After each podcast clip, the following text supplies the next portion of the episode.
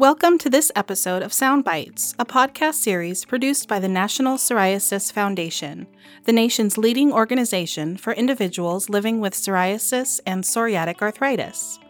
In each episode, someone who lives with psoriatic disease, a loved one, or an expert will share insights with you on living well.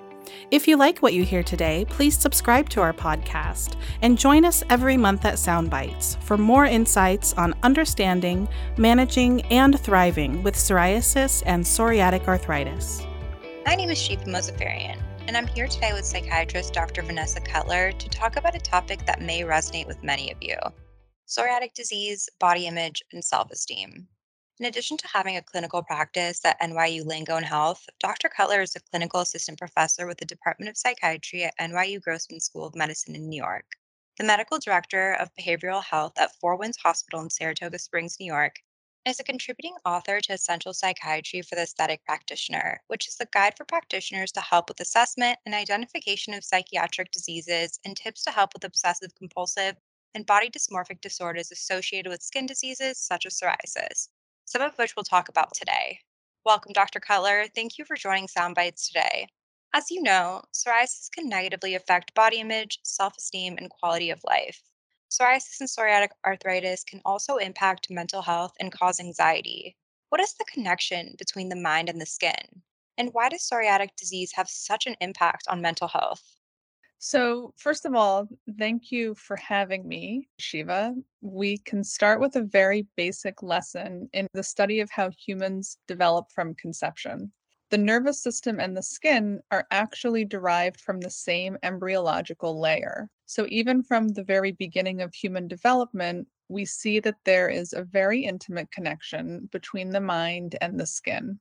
As fully formed people, we start to see that this is a two way relationship so, how an emotional state bears itself on the skin, like blushing out of embarrassment, and also how the condition of the skin might impact mood, like the discovery of facial acne before a big date. As related to psoriatic disease specifically, we have known for a very long time that psoriatic disease and depression are linked, and that people with psoriasis are at high risk for developing depression. We don't exactly know why, However, one of the leading hypotheses is that both depression and psoriasis are secondary to systemic inflammation in the body and the brain. Thank you so much for establishing that connection. You mentioned your publication. I know that you've written about the psychology of beauty in the essential psychiatry for the aesthetic practitioner. From your experience on this topic, do you think that social media impacts the perception of self, beauty, and appearance? The short answer is yes but this is a huge topic with a lot of variables at play. For all of the benefits of social media, there are a lot of aspects about social media that frankly are not very good for us. And one of those areas is self esteem and perception of beauty standards and ideals. Much of what is published on social media is not reality. Skin is smoothed and airbrushed, teeth are whitened, and even the shape of a body can be changed and this all happens at the touch of a fingertip and within seconds. The ability to morph ourselves into idealized or more beautiful and handsome versions of ourselves can start to affect perception of self. And this is certainly being seen in plastic surgery and cosmetic dermatology offices, where a patient will bring in a filtered picture of themselves with the hope of actually getting permanent results. Generally, it seems that increased usage of social media results in worsening of self esteem. Sorry, just give me one second. I just need to delete my Instagram. but in all seriousness, that's such an important perspective to hear. Thank you so much for sharing this with us. So, you alluded to how body image and sense of attractiveness are associated with self esteem, potentially happiness, disease severity, and overall quality of life. Can this image change through different stages of life? And is race or ethnicity also a factor? Yeah, this is actually really interesting. So it seems like body dissatisfaction actually remains relatively stable throughout life. So if you are someone who is constantly dissatisfied with your body or unable to accept flaws, there's a really good chance that age will not change that. We also know that there are slight but measurable differences amongst differing demographic groups when it comes to body image satisfaction. Women, for example, do have higher body image concerns as compared to men. However, the importance of appearance actually tends to decline as one ages.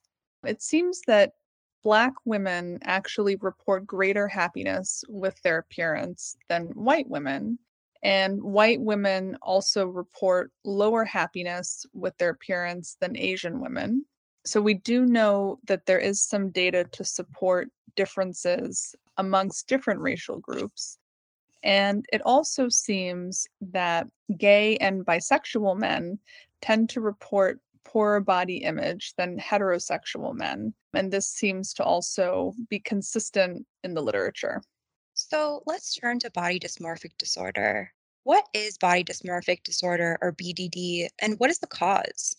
So, body dysmorphia is a condition where people are obsessively preoccupied with an imagined physical defect or a minor physical flaw in their appearance. An example of this would be refusing to leave the house because you believe that a mole is taking over your face.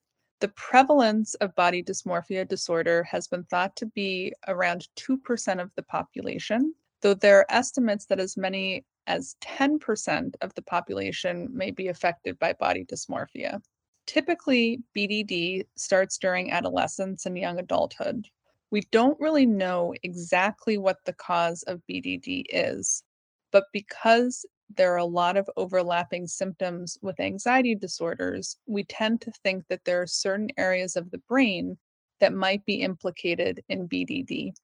Interestingly, there are quite a few studies that have shown abnormalities with visual processing in people with BDD, particularly their ability to process or pick up on facial details, like identifying upside down faces. Like many of the illnesses that we treat in psychiatry, there also tends to be a hereditary component to body dysmorphia.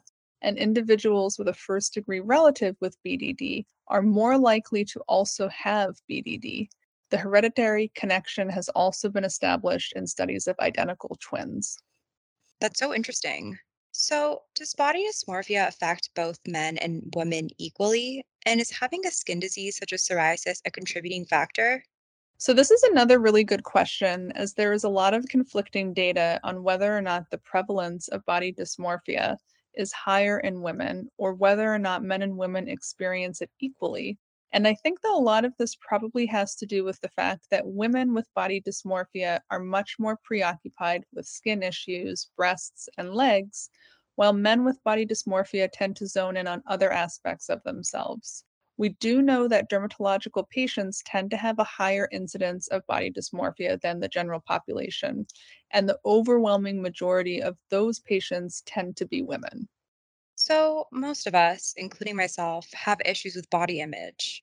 How do you know if worrying about your appearance, such as having visible psoriasis plaques, is a sign of dysmorphia? What are some of the symptoms of body dysmorphic behavior? Can you provide an example?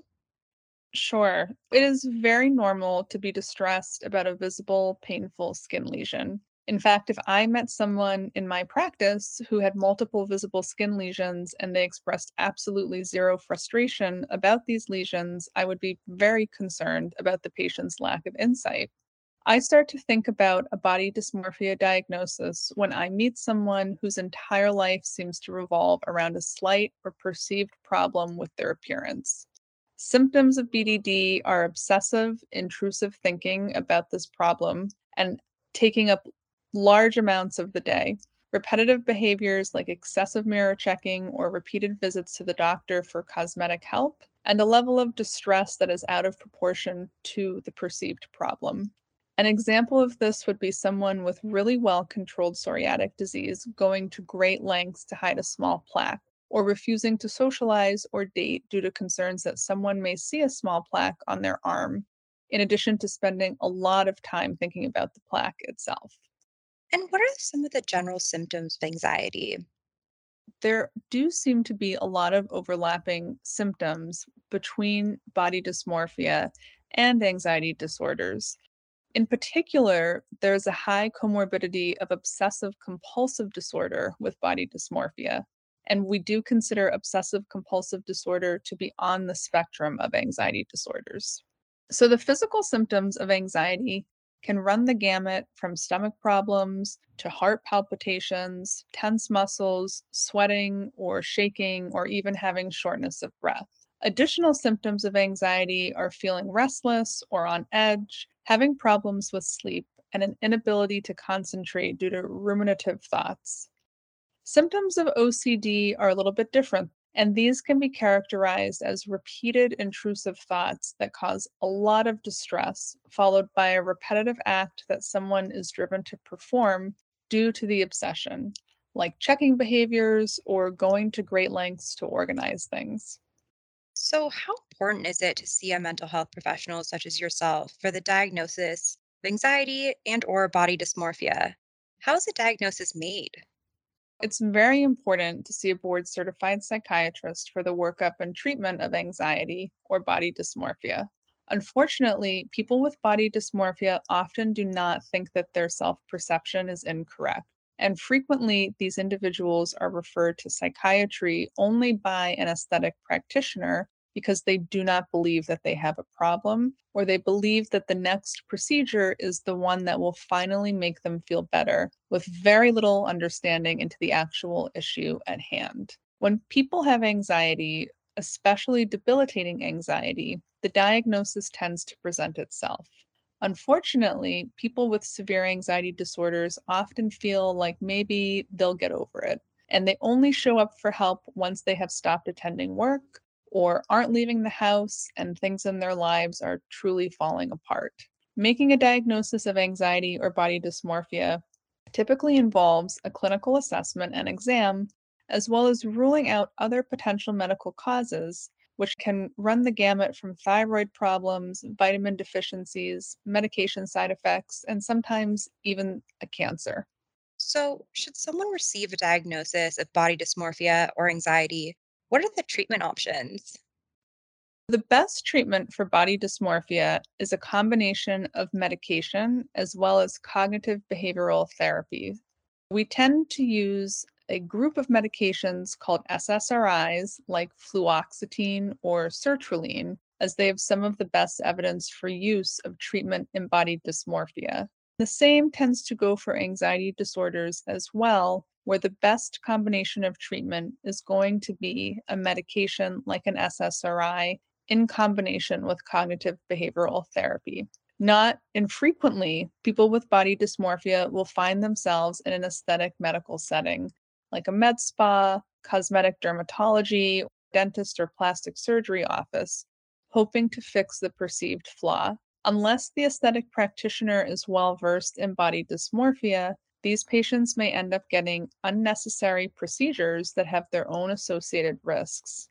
Unsurprisingly, these patients don't feel any better about themselves after the procedure is done. And body dysmorphia disorder is actually a contraindication for plastic surgery because it really can be very detrimental to these patients. And so, what would you recommend to help build self esteem to counter negative thoughts like the person who's constantly thinking, oh, I need this fixed, I need that fixed. For someone with psoriasis with visible plaques in a location like the face or the scalp, which may be hard to cover up, how can a person overcome feeling self conscious and the fear of being judged or teased because of how they look? Sure. So, engaging in activities that make you feel good about yourself really is key.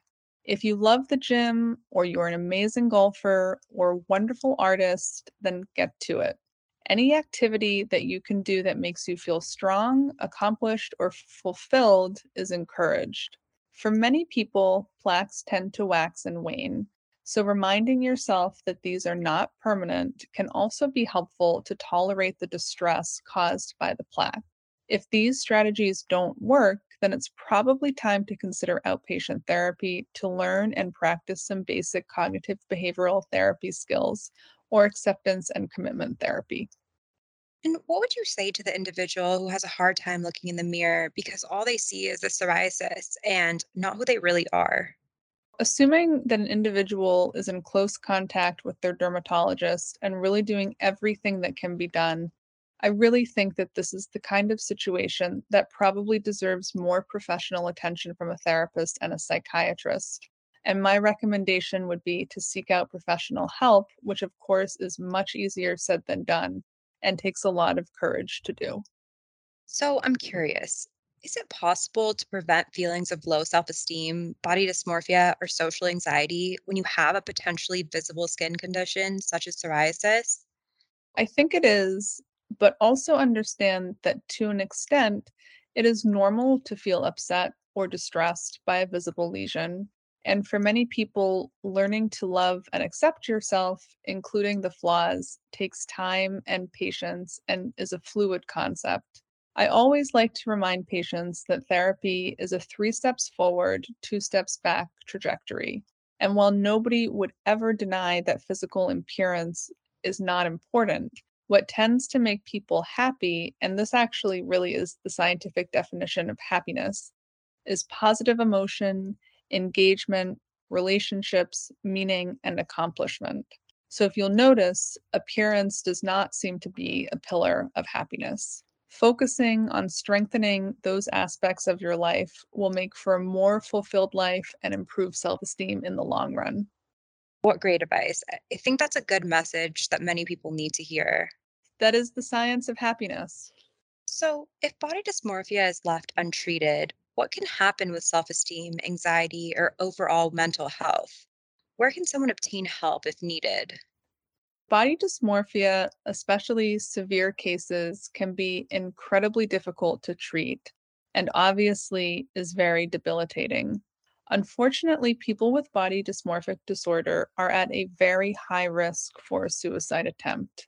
In fact, there is some older research that shows that people with body dysmorphia have a completed suicide rate that is 20 times higher than the general population. Untreated body dysmorphia really has the potential to be a fatal illness. If someone is acutely at risk of harming themselves, they must be brought to the hospital. In general, people with body dysmorphia should follow closely with an outpatient therapist who is experienced in treating BDD, as well as with a psychiatrist who is also knowledgeable about body dysmorphic disorder. Both the International OCD Foundation and the Body Dysmorphic Disorder Foundation are great resources to find specialists who treat BDD and also to learn more about BDD. Wow, that's a pretty significant statistic. I didn't realize BDD is so closely tied to suicide. Actually, we consider anorexia to be the deadliest illness that we treat in psychiatry. And I would say body dysmorphia is probably a close second. Well, I'm so glad we're doing this podcast today to help raise awareness about body dysmorphia, addressing low self esteem, and how it all relates to psoriatic disease. Dr. Keller, do you have any final advice you'd like to share with those who struggle with their body image and psoriatic disease? So, I really want to encourage those who are struggling, especially people who struggle silently with their body image due to shame and guilt, to reach out for support and to know that you are not alone in feeling this way and that the resources for help are out there. What a wonderful message to end this episode. Thank you, Dr. Cutler, for joining us today and for offering such great advice to address body image and psoriasis. For more information about this topic and other issues that impact mental health, you can follow Dr. Cutler on Instagram at Dr. Vanessa Cutler. And finally, for our listeners, to learn more about the emotional impact of psoriasis and psoriatic arthritis and what to do about it by calling our Patient Navigation Center at 800 723 9166 or by emailing education at psoriasis.org to request the free emotional impacts guide. As a reminder, you can now find Soundbite CME episodes at psoriasis.org forward slash CME hyphen library. And finally, thank you to our sponsors who provided support on behalf of the Soundbites episode through unrestricted educational grants AbbVie, Amgen, Bristol Myers Squibb, Janssen, and Lilly. We hope you enjoyed this episode of Soundbites for people with psoriasis and psoriatic arthritis. If you or someone you love has ever struggled with psoriatic disease, our hope is that through this series, you'll gain information to help you lead a healthier life and inspire you to look to the future. Please join us for another inspiring podcast. You can find this or all future episodes of Soundbites on Apple Podcasts, Spotify, iHeartRadio, Google Play, Gaana, and the National Psoriasis Foundation webpage. To learn more about this topic or others, please visit psoriasis.org, or contact us with your questions or comments by email at podcast at psoriasis.org.